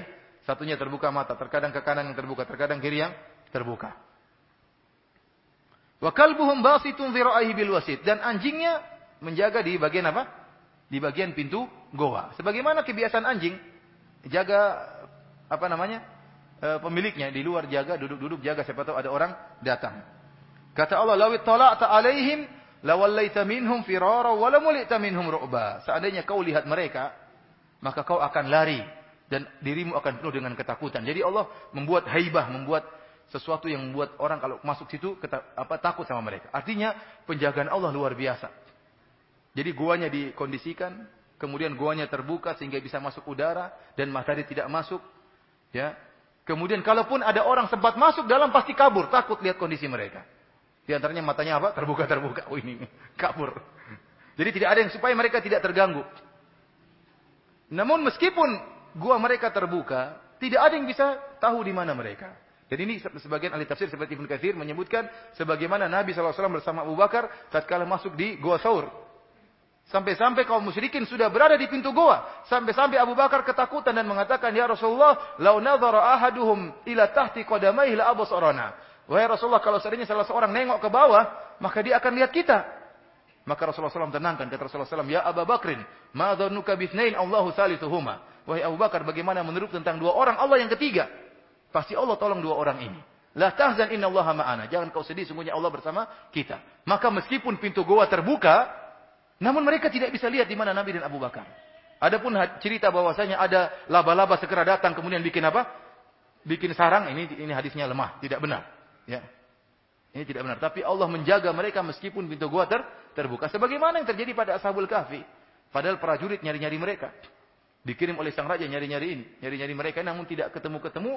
Padahal pintu gua ter, terbuka. Dan ada faedah yang ya, apa namanya kita dapat di sini lihat Allah mengatakan wa nuqallibuhum dzatal yamini wa dzatal. Kami membuat mereka berbolak-balik ke kanan dan ke kiri. Kata para ulama, kata para ulama bahwasanya mereka ini dibolak-balikkan tubuh mereka ada faedahnya di antaranya agar darah mereka tidak membeku. Kalau posisinya tidurnya begini terus, lama-lama membeku pada satu sisi. Kemudian di antaranya agar tubuh mereka tidak dimakan oleh tanah. Yang namanya tanah kalau tanah terus lama-lama tubuh mereka rontok ya. Atau kalau mereka terus pada satu sisi akhirnya mereka akan tertimbun dengan apa? Tanah. Sebagaimana Sunan Kalijaga waktu berjaga di pinggir kali, kan dalam film dia tutup dengan tanah kan? Kenapa saking lama bertabah di situ, tidak sholat, ya, tidak sholat, tidak anu, kemudian jadi wali. Ya. Saya bilang ini kisah yang sangat tidak saya yakini kebenarannya. Ya. Ya, karena ada yang mengatakan bahwasanya itu kisah yang benar Sunan Kalijaga jadi wali gara-gara bertapa di pinggir kali, tidak sholat ya. Kemudian jadi wali, saya katakan mana sanatnya? Datangkan sanatnya. Ya, an Paijo, an Paimin, an Juminten, an siapa lagi? Uh, Sukiman dan macam-macamnya. Mana dalilnya? Eh, Paino. Kita bilang nggak ada dalilnya. Ya. Masa gara-gara tidak sholat kemudian jadi wali? Maka saya katakan inilah kenapa Allah membolak-balikkan dan ini dalil bahwasanya Allah menjaga sunnatullah. Sunnatullah berlaku. Sunnatullah berlaku kalau seorang diam tanah akan menutupi. Allah bisa saja mengatakan kun fayakun, namun Allah menjaga sunnatullah. Sunatullah maka tetap menjaga Allah yang bolak-balikan apa? Tubuh manusia tersebut sehingga sunatullah tetap berjalan. Para rahmatillah subhanahu wa ta'ala. Di antara faedah yang disebutkan oleh Ibnu Katsir dalam kisah ini, bagaimana e, pentingnya bersahabat dengan orang-orang soleh. Lihatlah anjing ini, dia nggak ada hubungan dengan amal soleh. Tapi dia disebut-sebut oleh Allah dalam Al-Quran gara-gara bergaul sama Ashabul Kahfi. Ya. Anjing ini disebutkan, bahkan berulang-ulang nanti. Yaqulu wa yaquluna salasatun rabi salasatun rabi'uhum kalbuhum. Disebut-sebut nama anjing, disebut-sebut anjing ini. Ya, ini fungsinya bergaul dengan orang-orang orang-orang baik ya sebagaimana disebut dalam hadis Nabi wasallam kalau tidak di, kita dikasihkan minyak wangi kalau tidak kita mendapatkan bau minyak wangi dari dari dia. Di antaranya anjing ini diabadikan oleh Allah dalam Al-Qur'an ya. Padahal tidak sebut dia juga tidak jadi masalah. Tetapi Allah mengabadikan penyebutannya kenapa? Karena dia bergaul dengan tujuh orang orang saleh. Ya, dia adalah hewan yang hina, hewan yang direndahkan, ternyata dimuliakan oleh Allah, ya, karena bergaul dengan orang saleh. Para hadirin dan hadirat yang dirahmati oleh Allah Subhanahu wa taala, setelah itu mereka pun tidur. Mereka pun tidur. Tidur berapa tahun? 309 tahun, lama. Kata Allah, "Wa kadzalika ba'atnahum liyatasaalu bainahum." Maka kami pun membangunkan mereka dari tidur mereka. Liyatasaalu bainahum. Tujuh orang ini bangun dan mereka saling bertanya agar mereka saling bertanya. Qala qailum minhum kam labithtum? Ada yang bertanya, berapa lama kita tidur? Berapa lama kalian tidur? Qalu labithna yawman aw ba'dha. Ada khilaf di antara mereka. Ada yang mengatakan kita tidur sehari penuh, ada yang mengatakan kita tidur baru setengah hari. Karena disebutkan mereka masuk di gua di pagi hari, mereka bangun di sore hari. Maka yang paling lama mengatakan oh, kita mungkin masuknya pagi kemarin. Ada yang mengatakan tidak, kita baru masuk tadi pagi. Kan kita tidur tadi pagi. Sore bangun, berarti kita tidur setengah hari. Tadi pagi kita masuk gua tidur, sekarang sore kita bangun. Berarti kita tidurnya setengah hari. Ada yang mengatakan, oh tidak, kita masuknya kemarin so, kemarin pagi. Ya kan nggak ada tanggalan, mereka nggak ada jam tanggalan, nggak ada. Jadi mereka kita masuk kemarin pagi dan kita bangun sore, berarti kita sudah tidur satu hari lebih. Tidak ada yang mengatakan kita tidur dua hari, tidak ada. Paling banter pikiran mereka satu hari atau setengah setengah hari. Namun mereka tetap aja ragu. Qalu rabbukum a'lamu bima labistum. Karena mereka ragu, mereka mengatakan Allah yang lebih mengetahui. Ini yang penting. Kalau kita ragu, kita katakan Allah yang lebih mengetahui. Ini dalil para hadirin rahmatillah subhanahu wa ta'ala. Dalil apa yang disebutkan oleh sebagian ahli tafsir bahwasanya tatkala mereka bangun ternyata kukunya panjang-panjang. Uh, kemudian jenggotnya panjang, rambutnya jabrik. Ah ini enggak benar. Karena kalau kukunya dipanjang, oh kita sudah tidur setahun, kuku kita sudah satu meter. Itu tidak benar semua. Itu cerita semua tidak tidak benar. Tapi mereka terbangun dalam kondisi biasa. Dan yang mendapatkan karoma bukan cuma mereka, anjing mereka juga dapat karoma. Karena kalau mereka bangun anjing mereka sudah jadi tulang. Wih, sudah jadi tulang ini berapa tahun kita tidur, kok jadi tulang? Tapi anjingnya biasa-biasa aja. Jadi yang dapat karomah bukan cuma mereka. Anjing pun kebagian apa? Karomah. Karena Allah ingin skenario yang lengkap. Sehingga mereka benar-benar baru merasa tidur sehari atau setengah setengah hari. Jadi baju mereka juga tidak rusak. Padahal 309 tahun harusnya bajunya sudah rusak. Namun Allah jaga mereka. Allah jaga bajunya. Allah jaga anjingnya. Sehingga tidak ada yang rusak. Bahkan uang di kantong masih ada. Uang di kantong masih masih ada. Maka kalau mereka bangun mereka lapar. Kan biasa baru bangun tidur apa? Lapar. Apalagi tidurnya 309 tahun. mereka lapar. Lapar mereka. Maka pertama mereka pikirkan cari makan. Faba'athu ahadakum biwarikikum hadhihi ilal madinati falyanzur ayyuha azka ta'aman falyatikum birizqin minhu wal yatalattaf. Kata mereka suruh satu orang beli makanan. Ini ada uang, ada uang bawa, beli beli makanan. Beli makanan. Satu saja. Kata mereka satu saja pergi. Kata sebagian ulama mengatakan ini dalil bahwasanya kalau satu kerjaan cukup dikerjakan satu orang, nggak usah dua orang. Terkadang dua orang bikin kacau. Sekarang mereka cukup beli makanan cukup satu orang. Kalau mereka dua orang bahaya nanti ketahuan. Sementara mereka menyangka mereka sedang jadi buronan. Iya atau tidak? Kan mereka sedang buronan ini. Kalau kita kirim dua orang baik, satu orang udah cukup. Bawa ini makanan. Sehingga mereka mengatakan, suruh dia cari makanan yang paling enak, dan bawakan kepada kita makanan tersebut wal yatalattaf dan keluar pelan-pelan. Wal yatalattaf artinya pelan-pelan, lembut. Wal yatalattaf dalam Quran kita tulisannya merah. Kenapa ya? Tengah katanya. Sampai ada orang yang jadikan jimat wal yatalattaf, wal yatalattaf. Padahal artinya keluar pelan-pelan, jangan sampai ketahuan. Enggak nyambung. Kemudian kata kata dia wala yush'iranna bikum ahada. Jangan sampai dia membuat orang tahu kita di mana. Hati-hati. Apa sebabnya kalau kita ketahuan kata mereka kata mereka saling menasihati, innahum iyadharu alaikum yarjumukum au yu'idukum fi millatihim walan tuflihu idan abada. Karena mereka kalau sampai tahu di mana kita, maka mereka akan merajam kita. Ini kemungkinan pertama. Kemungkinan kedua, atau kita kembali kepada agama mereka. Walan tuflihu idan abadan kalian tidak akan beruntung selamanya. Karena kita tidak punya pilihan kecuali dua. Kalau enggak dirajam sampai mati ini juga pilihan yang buruk. Atau kita disuruh kembali kepada kesyirikan dan ini juga pilihan yang buruk. Oleh karenanya wal yatawaf pelan-pelan hati-hati jangan sampai kita ketahuan. Maka Ibnu Katsir menyebutkan mulailah orang ini keluar. Keluar bawa uang dengan pedenya cari makanan. Keluar ke goa, ih dari goa, uh dunia sudah berubah. Ya kira-kira kalau kita jadi dia kan begitu kan. Uh Kota-kota sudah berubah. Tapi Ibnu Katsir menyebutkan, dia tanya, saya ini gila atau lagi tidur? Jangan-jangan saya tidur. Oh enggak, saya enggak tidur. Jangan-jangan saya gila. Kenapa? Berubah semua. Tiga rasul itu kurun, ada kurun. Kornun, ada kornin. Generasi sudah tiga generasi. Sudah banyak perubahan. Ya. Ada yang tadinya bangunan, jadi bangunan. Ada yang bangunan sudah hilang. Mungkin pohon-pohon juga sudah berubah. Tiga rasul tadinya tidak ada pohon, jadi pohon. Dia keluar, bingung dia. Bingung. Namun dia terus berjalan dan berjalan, berjalan sampailah dia di kota. Sampailah dia di kota, kemudian dia mulai mencari makanan. Maka dia pun beli kepada ingin cari makanan dan dia bayarkan kepada penjual makanan tersebut. Ketika penjual makanan terima tadi uang, ya, disebut oleh tafsir ternyata uang tersebut gambar raja Daknius. Kan uang kan begitu kan, gambar-gambar raja. Kadang gambar monyet ya. iya. Masih ada uang gambar monyet nggak? Sudah nggak ada. Kadang gambar raja, kadang gambar monyet. Uang tersebut gambar raja Daknius, raja yang 300 tahun yang yang lalu. Maka eh, ini orang, kamu siapa? Saya kemarin saya saya penduduk sini.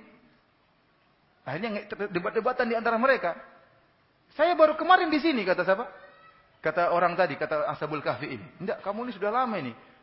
Ini jangan-jangan kamu dapat harta karun di mana? Ya. Kok dapat uang seperti ini? Karena gambarnya raja, raja Daphnius. Sekarang sudah tidak berlaku. Akhirnya debat-debat mereka, akhirnya mereka pun lapor kepada raja yang baru. Kepada raja yang yang baru. Maka akhirnya dibawalah pemuda tersebut pada yang baru. Ternyata kita tahu kisah mereka ini kisah yang menggemparkan. Tiga ratus tahun yang lalu kisah ini menggemparkan artinya ada tujuh orang pemuda, anak-anaknya pejabat, anak-anaknya raja, tidak mau berbuat kesyirikan, jadi buronan, dicari-cari tahu-tahu hilang. Jadi kisah ini kisah yang masyhur di kalangan penduduk negeri dan raja yang sekarang pun tahu dulu ada kisah tujuh pemuda yang hilang. Dicari-cari nggak ketemu. Ternyata ini orangnya. Jadi menakjubkan kisah tersebut. Jadi mereka tahu tentang kisah tersebut, hilang, ternyata belum mati. Muncul 309 tahun kemudian muncul. Maka sang raja pun kaget. Kemudian sang raja bilang, tunjukkan di mana teman-temanmu. Karena sang raja tahu benar tentang kisah tujuh pemuda ini. Maka berangkatlah mereka menuju tempat goa. Ada kisah, ada khilaf di antara para ulama tentang apa yang terjadi setelah itu. Ada yang mengatakan, tunggu sang raja, saya masuk dulu. Begitu mereka masuk, tidak keluar-keluar lagi. Dia masuk, maka enggak. Tapi yang benar kata Ibnu Katsir, bahwasanya mereka bertemu. Karena Allah mengatakan setelah itu, وَكَذَلِكَ أَثَرْنَا عَلَيْهِمْ. Ya, dalam ayat, ayat berikutnya, Kata Allah Subhanahu wa taala, "Wa kadzalika atharna 'alaihim." Dan kami pun menjadikan manusia bertemu dengan mereka. Jadi bertemu. Jadi disebutkan raja dan anak buahnya masuk, peluk-pelukan sama sahabul kahfi tersebut. Kemudian akhirnya setelah itu mereka meninggal. Apa kata Allah Subhanahu wa taala? Wa kadzalika atharna 'alaihim liya'lamu anna wa'dallahi haqq wa anna as-sa'ata la raiba fiha. Demikianlah kami menjadikan manusia bertemu dengan mereka agar mereka tahu bahwasanya janji Allah itu benar dan bahwasanya hari kiamat itu nyata akan datang. Disebutkan oleh para ahli tafsir, mereka ini kaum yang mereka ragu tentang adanya hari kiamat. Di antara mereka di antara mereka ada yang mengatakan hari kiamat tidak akan terjadi. Di antara mereka ada yang mengatakan hari kiamat kiamat mungkin terjadi. Ada khilaf di antara mereka. Di antara mereka ada yang mengatakan hari kiamat terjadi namun yang dibangkitkan cuma jasadnya Eh cuma ruhnya, bukan jasadnya. Ada khilaf di antara mereka. Maka untuk menjelaskan akan benarnya hari kiamat, Allah bikin skenario tentang kisah tujuh orang ini yang tidur 309 tahun. Ternyata mereka tidur 39 tahun dan mereka bisa bangkit dalam keadaan normal. Ini sebagai contoh kecil bahwasanya mudah bagi Allah untuk membangkitkan manusia. Ini buktinya orang-orang ini tidur 309 tahun, Allah bisa bangkitkan. Demikian juga yang tidur 1 miliar tahun, tidur 1 juta tahun, Allah bisa bangkitkan gampang. Makanya ini contoh nyata Allah ingin menjelaskan kepada mereka karena mereka adalah kaum yang khilaf. Ada enggak hari kebangkitan? Kalaupun ada yang mengatakan adanya hari kebangkitan, mereka mengatakan dibangkitkan cuma ruh, enggak mungkin jasad dibangkitkan. Maka Allah bantah mereka semua dengan mereka lihat langsung kejadian Ashabul Kahfi. Setelah itu, idh bainahum amrahum, setelah mereka meninggal dunia, maka terjadi khilaf di antara mereka. Faqala bunu alaihim bunyana, kata mereka kita bangun bangunan di atas. Rabbuhum a'lamu bihim, Allah lebih mengetahui tentang mereka. Qala alladziina ghalabu ala amrihim lanattakhidanna alaihim masjida. Maka orang-orang yang berkuasa di antara mereka mengatakan kita bangun masjid di atas kuburan mereka. Ini dijadikan dalil oleh ahlul bidah ya untuk menyatakan dianjurkan membangun apa? kuburan di atas masjid. Ini dibantah oleh para tafsir. Yang pertama membantah seperti Ibnu Katsir. Al-Qurtubi juga bantah habis dalam tafsirnya. Di antara bantahan bahwasanya seperti di antara bantahan bahwasanya Allah Subhanahu wa taala tidak sedang disebutkannya bukan berarti boleh. Disebutkannya suatu dalam Al-Qur'an bukan berarti apa? Boleh, tidak mesti. Kecuali disertai dengan pujian baru itu menunjukkan boleh. Atau dilakukan oleh orang yang soleh baru ditunjukkan boleh. Jadi kapan suatu dianggap boleh kalau disebutkan dalam Al-Quran kemudian dipuji. Atau dilakukan oleh orang yang terpuji. Baru jadikan katakan boleh. Ternyata ini cuma disebutkan saja. Sementara yang terpujinya adalah sahabul kafinya, bukan penduduk negerinya.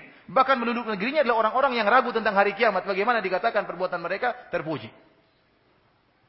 Yang kedua, bahwasanya ayat ini menunjukkan qala alladziina ghalabu ala amrihim. Berkatalah orang-orang yang memiliki kekuasaan dan biasanya orang-orang yang memiliki kekuasaan orang-orang yang zalim. Mereka yang maksa untuk dibangun apa? kuburan di atasnya. Kemudian taruhlah bahwasanya dahulu dianjurkan bikin kuburan, bikin masjid di atas kuburan, maka itu tidak berlaku bagi syariat kita. Syariat terdahulu bukan syariat kita karena terlalu banyak dalil yang menunjukkan tidak boleh bikin bikin kuburan, bikin masjid di atas kuburan. Dan hadis-hadisnya disebutkan panjang lebar oleh Al-Hafidz Al-Qurtubi dalam tafsirnya. Di antaranya Rasulullah SAW mengatakan la'natullah 'alal yahudi la'natullah 'alal yahudi wan nasara ittakhadhu qubur anbiya'ihim masajida. Allah melaknat orang-orang Yahudi dan Nasrani, ittakhadur kubur anbiya'i masajida. Mereka menjadikan kuburan-kuburan nabi mereka sebagai masjid tempat ibadah. Dalilnya jelas, syariat Nabi Muhammad sallallahu alaihi wasallam. Allah Rasulullah SAW juga berkata, "Ulaika idza mata fihim rajulun saleh, banau ala qabrihi masjida." Mereka itu kebiasaan mereka kalau ada orang saleh meninggal, dibangunlah masjid di atasnya. Allah Allah melaknat perbuatan mereka. Dan Rasulullah SAW pernah mengutus Ali bin Abi Thalib. Ali bin Abi Thalib nenek moyangnya para habib. Super Habib Ali bin Abi Thalib radhiyallahu taala anhu. Nabi pernah mengatakan kepada dia, ya, Ali mengatakan ala ba, ala aba'athu aba'athuka ala ma ba'athani Rasulullah sallam. Ali bin Abi Thalib berkata Abul Hayyaj, wahai Abul Hayyaj, Maukah aku utus engkau? Aku tugaskan engkau sebagaimana Nabi pernah menugaskanku. Apa tugas Nabi sallallahu alaihi wasallam kepada Ali bin Abi Thalib? Allah tada timsalan illa tamastahu wala qabran musyrifan illa sawaitahu. Jangan kau biarkan ada satu patung pun kecuali kau hancurkan dan jangan kau biarkan uh, kuburan yang tinggi kecuali kau ratakan. Ini pernah Rasulullah SAW menugaskan Ali untuk ngeratain kuburan. Pernah. Oleh ini dikatakan maka ini bukan dalil bolehnya untuk apa membangun masjid di atas apa kuburan kalau hal ini dilarang dalam ajaran kita. Kemudian kata Allah Subhanahu Wa Taala, Insya Allah tanya jawabnya nanti. Sekarang kita nggak ada tanya jawab. Ya. Buka puasa jam berapa? Setengah tujuh. Ya, sebentar lagi. Belum selesai. Tanya jawabnya nanti kita khususkan setelah terawih. Ya. Setelah terawih. Insya Allah. Allah mengatakan, saya kuluna salah satu rabi'uhum kalbuhum. Di antara mereka orang-orang Yahudi yang mengatakan jumlah mereka tiga, yang keempatnya anjing. Lihat, anjing disebut lagi. Wa yakuluna khamsatun sadisuhum kalbuhum. Ada yang mengatakan jumlah mereka lima, yang keenamnya anjing. Kata Allah, rajim ambil goib. Mereka hanya menebak-nebak perkara yang goib. Tidak ada ilmunya.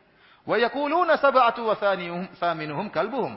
Ada yang mengatakan tujuh orang pemuda, yang delapan adalah anjing. Dan ini yang benar. Karena tatkala Allah menyebutkan dua perkataan pertama, Allah bantah. Rajim ambil goib.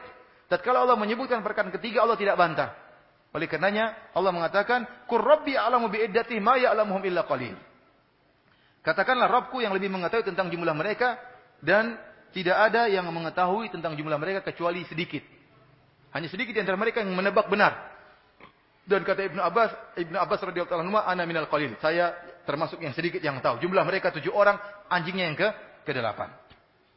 Fala tumari fihim illa mira'an zahira, wala tastati fihim minhum ahada. Kata Allah, wahai Muhammad, janganlah kau mendebati mereka orang-orang Yahudi kecuali perdebatan yang zahir yang ada dalilnya. Adapun hanya sekedar menebak-nebak, enggak usah berdebat, enggak ada faedahnya. Oleh karenanya kalau perdebatan tidak ada faedahnya, misalnya tanpa dalil atau orang yang ngeyel maka enggak usah debat. Allah larang. Wala tastati fihi minhum ahada dan jangan kau bertanya kepada mereka sedikit pun tentang masalah masalah ini. Ini kata, di, di, disebutkan oleh sebagian ulama seperti uh, Syekh Abdurrahman bin Nasir Sa'di, ini dalil bahwasanya ya uh, bisa jadi seorang boleh kita minta fatwa kepada dia dalam satu permasalahan dan dalam masalah yang tidak boleh kita minta fatwa. Karena ada orang misalnya dalam satu ilmu dia mahir dalam ilmu tersebut. Dan dalam ilmu yang lain dia bahlul. Maka jangan kita tanya pada yang dia bahlul dalam ilmu tersebut. Kita tanya yang dia ngerti. Ya, kalau ada dokter kita tanya tentang ilmu kedokteran. Jangan antum tanya masalah perbintangan. Enggak nyambung. Ya. Karena itu bukan bidang dia. Demikian juga sebagian ustadz misalnya punya ilmu dalam mahir dalam bidang tertentu, kita tanya boleh. Dalam bidang tertentu dia tidak tahu, kita tahu dia tidak tahu, maka tidak perlu kita tidak perlu kita tanya, kita tanya kepada ustadz yang lain yang mahir dalam hal ini. Kemudian kata Allah, "Wala taqulanna li syai'in inni fa'ilun dzalika ghadan illa ayyasha Allah." Dan jangan kau berkata tentang suatu pun, sungguhnya aku akan melakukan hal ini besok kecuali kau katakan insya Allah. Ini ajaran nasihat dari Allah kepada Nabi Muhammad SAW. Meskipun uh, ayat ini khusus turun kepada Nabi, namun dia sifatnya umum. Tadi kita sebutkan, Nabi tatkala ditanya tentang teka-teki tiga pertanyaan, dia mengatakan besok saya kasih jawaban. Ternyata Nabi tidak mengucapkan apa? Insya Allah. Allah tegur. Maka Allah kasih pelajaran. Ternyata jawabannya turun setelah 15 hari. Maka seakan-akan Allah mengatakan lain kali wahai Muhammad sallallahu alaihi wasallam, kalau kau ingin mengatakan satu katakan insya Allah. Dan ingat, insya Allah itu kalimat isti'anah. Orang butuh mengucapkan insya Allah. Kenapa? Karena kehendak manusia tidak bisa memastikan. Wa ma tasyauna illa Allah rabbul alamin. Kehendak manusia di bawah kehendak Allah. Yang menjadi mengambil keputusan adalah Allah Subhanahu Yang kedua dengan kita mengucapkan insya Allah kita berharap bantuan dari Allah. Oleh karena insya Allah itu kalimat isti'anah, bukan kalimat kabur. Kata orang, besok datang ya pengajian ya. Sebenarnya malas. Insya Allah. Padahal nggak mau datang. Maksudnya insya Allah itu saya akan datang, tapi saya tidak bisa memastikan. Tapi insya Allah artinya tekad. Jadi insya Allah sebenarnya isti'anah untuk tekad, bukan untuk lari. Kamu sumbang ya, nanti kasih sumbangan ya. Insya Allah. Padahal nggak mau. Supaya kalau dia tidak sumbang tidak dimarahin. Ya, kan saya kan cuma bilang insya Allah.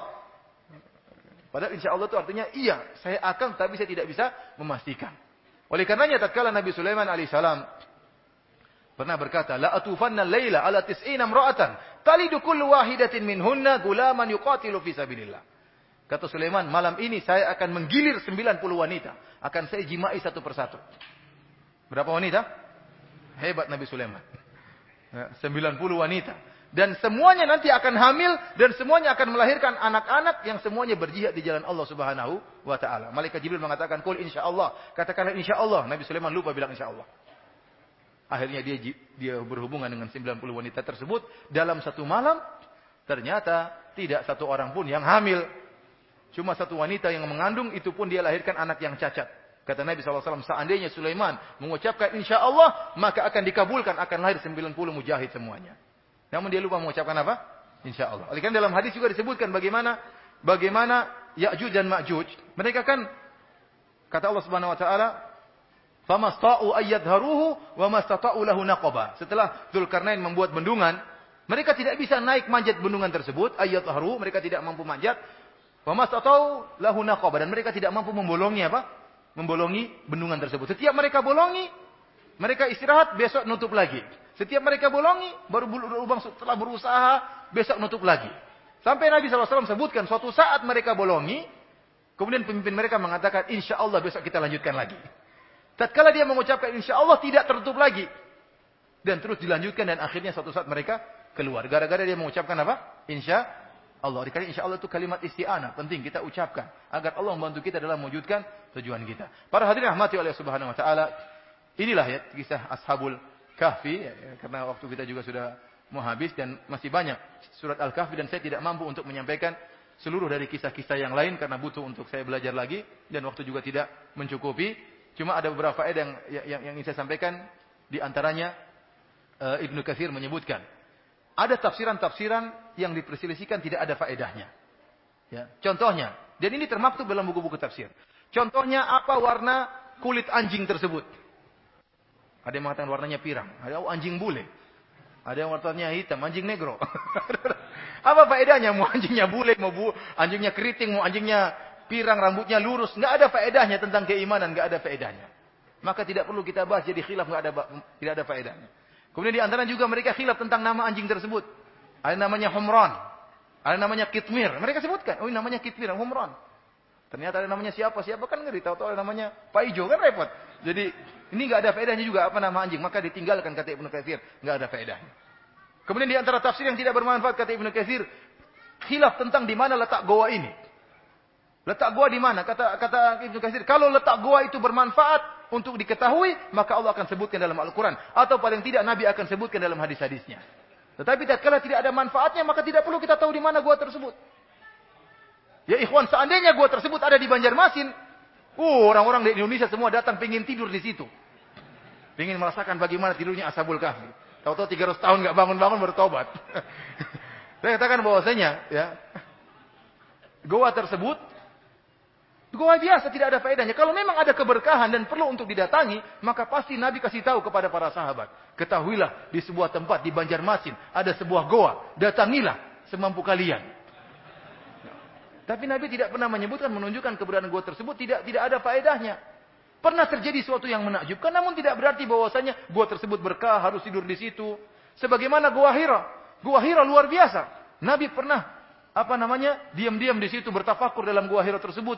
Turun malaikat Jibril dalam gua tersebut. Namun setelah Nabi diangkat menjadi Nabi, Nabi tidak kembali lagi ke gua tersebut.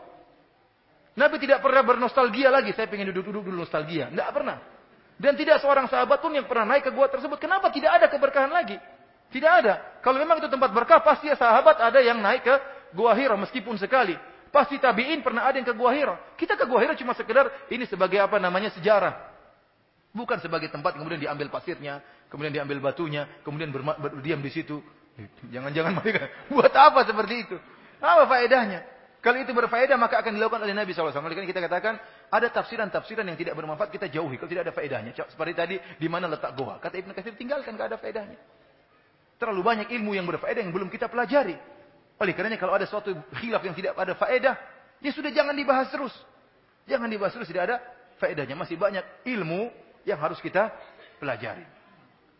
Kemudian di antara faedah dari kisah ini bahwasanya ingat barang siapa yang menghinakan dirinya karena Allah maka Allah akan memuliakan mereka, memuliakan dia. Lihat mereka Ashabul Kahfi menghinakan dirinya. Tidak apa-apa saya tinggalkan kekayaan. Namun Allah akan muliakan mereka. Di antara faedah Kisah ini juga barang siapa yang ingin terhindar dari fitnah, berusaha untuk menjaga dirinya terhindar dari fitnah, maka Allah akan jaga dia dari fitnah. Bukan orang yang ingin sok-sok tahu, saya ingin lihat fitnah kayak apa, akhirnya ke, lindas fitnah tersebut. Terjebak dengan fitnah fitnah tersebut. Para hadirin dan hadirat yang dirahmati Allah Subhanahu wa taala, demikian juga para pemirsa Roja TV dan juga para pendengar radio-radio yang ikut merilai kajian kita pada kesempatan sore ini. Demikianlah apa yang bisa kita sampaikan pada kesempatan sore hari ini dan saya mohon maaf tidak ada tanya jawab karena waktu sudah menjelang berbuka. Insyaallah tanya jawab kita khususkan setelah salat tarawih. Demikian saja wabillahi taufik. Assalamualaikum warahmatullahi wabarakatuh.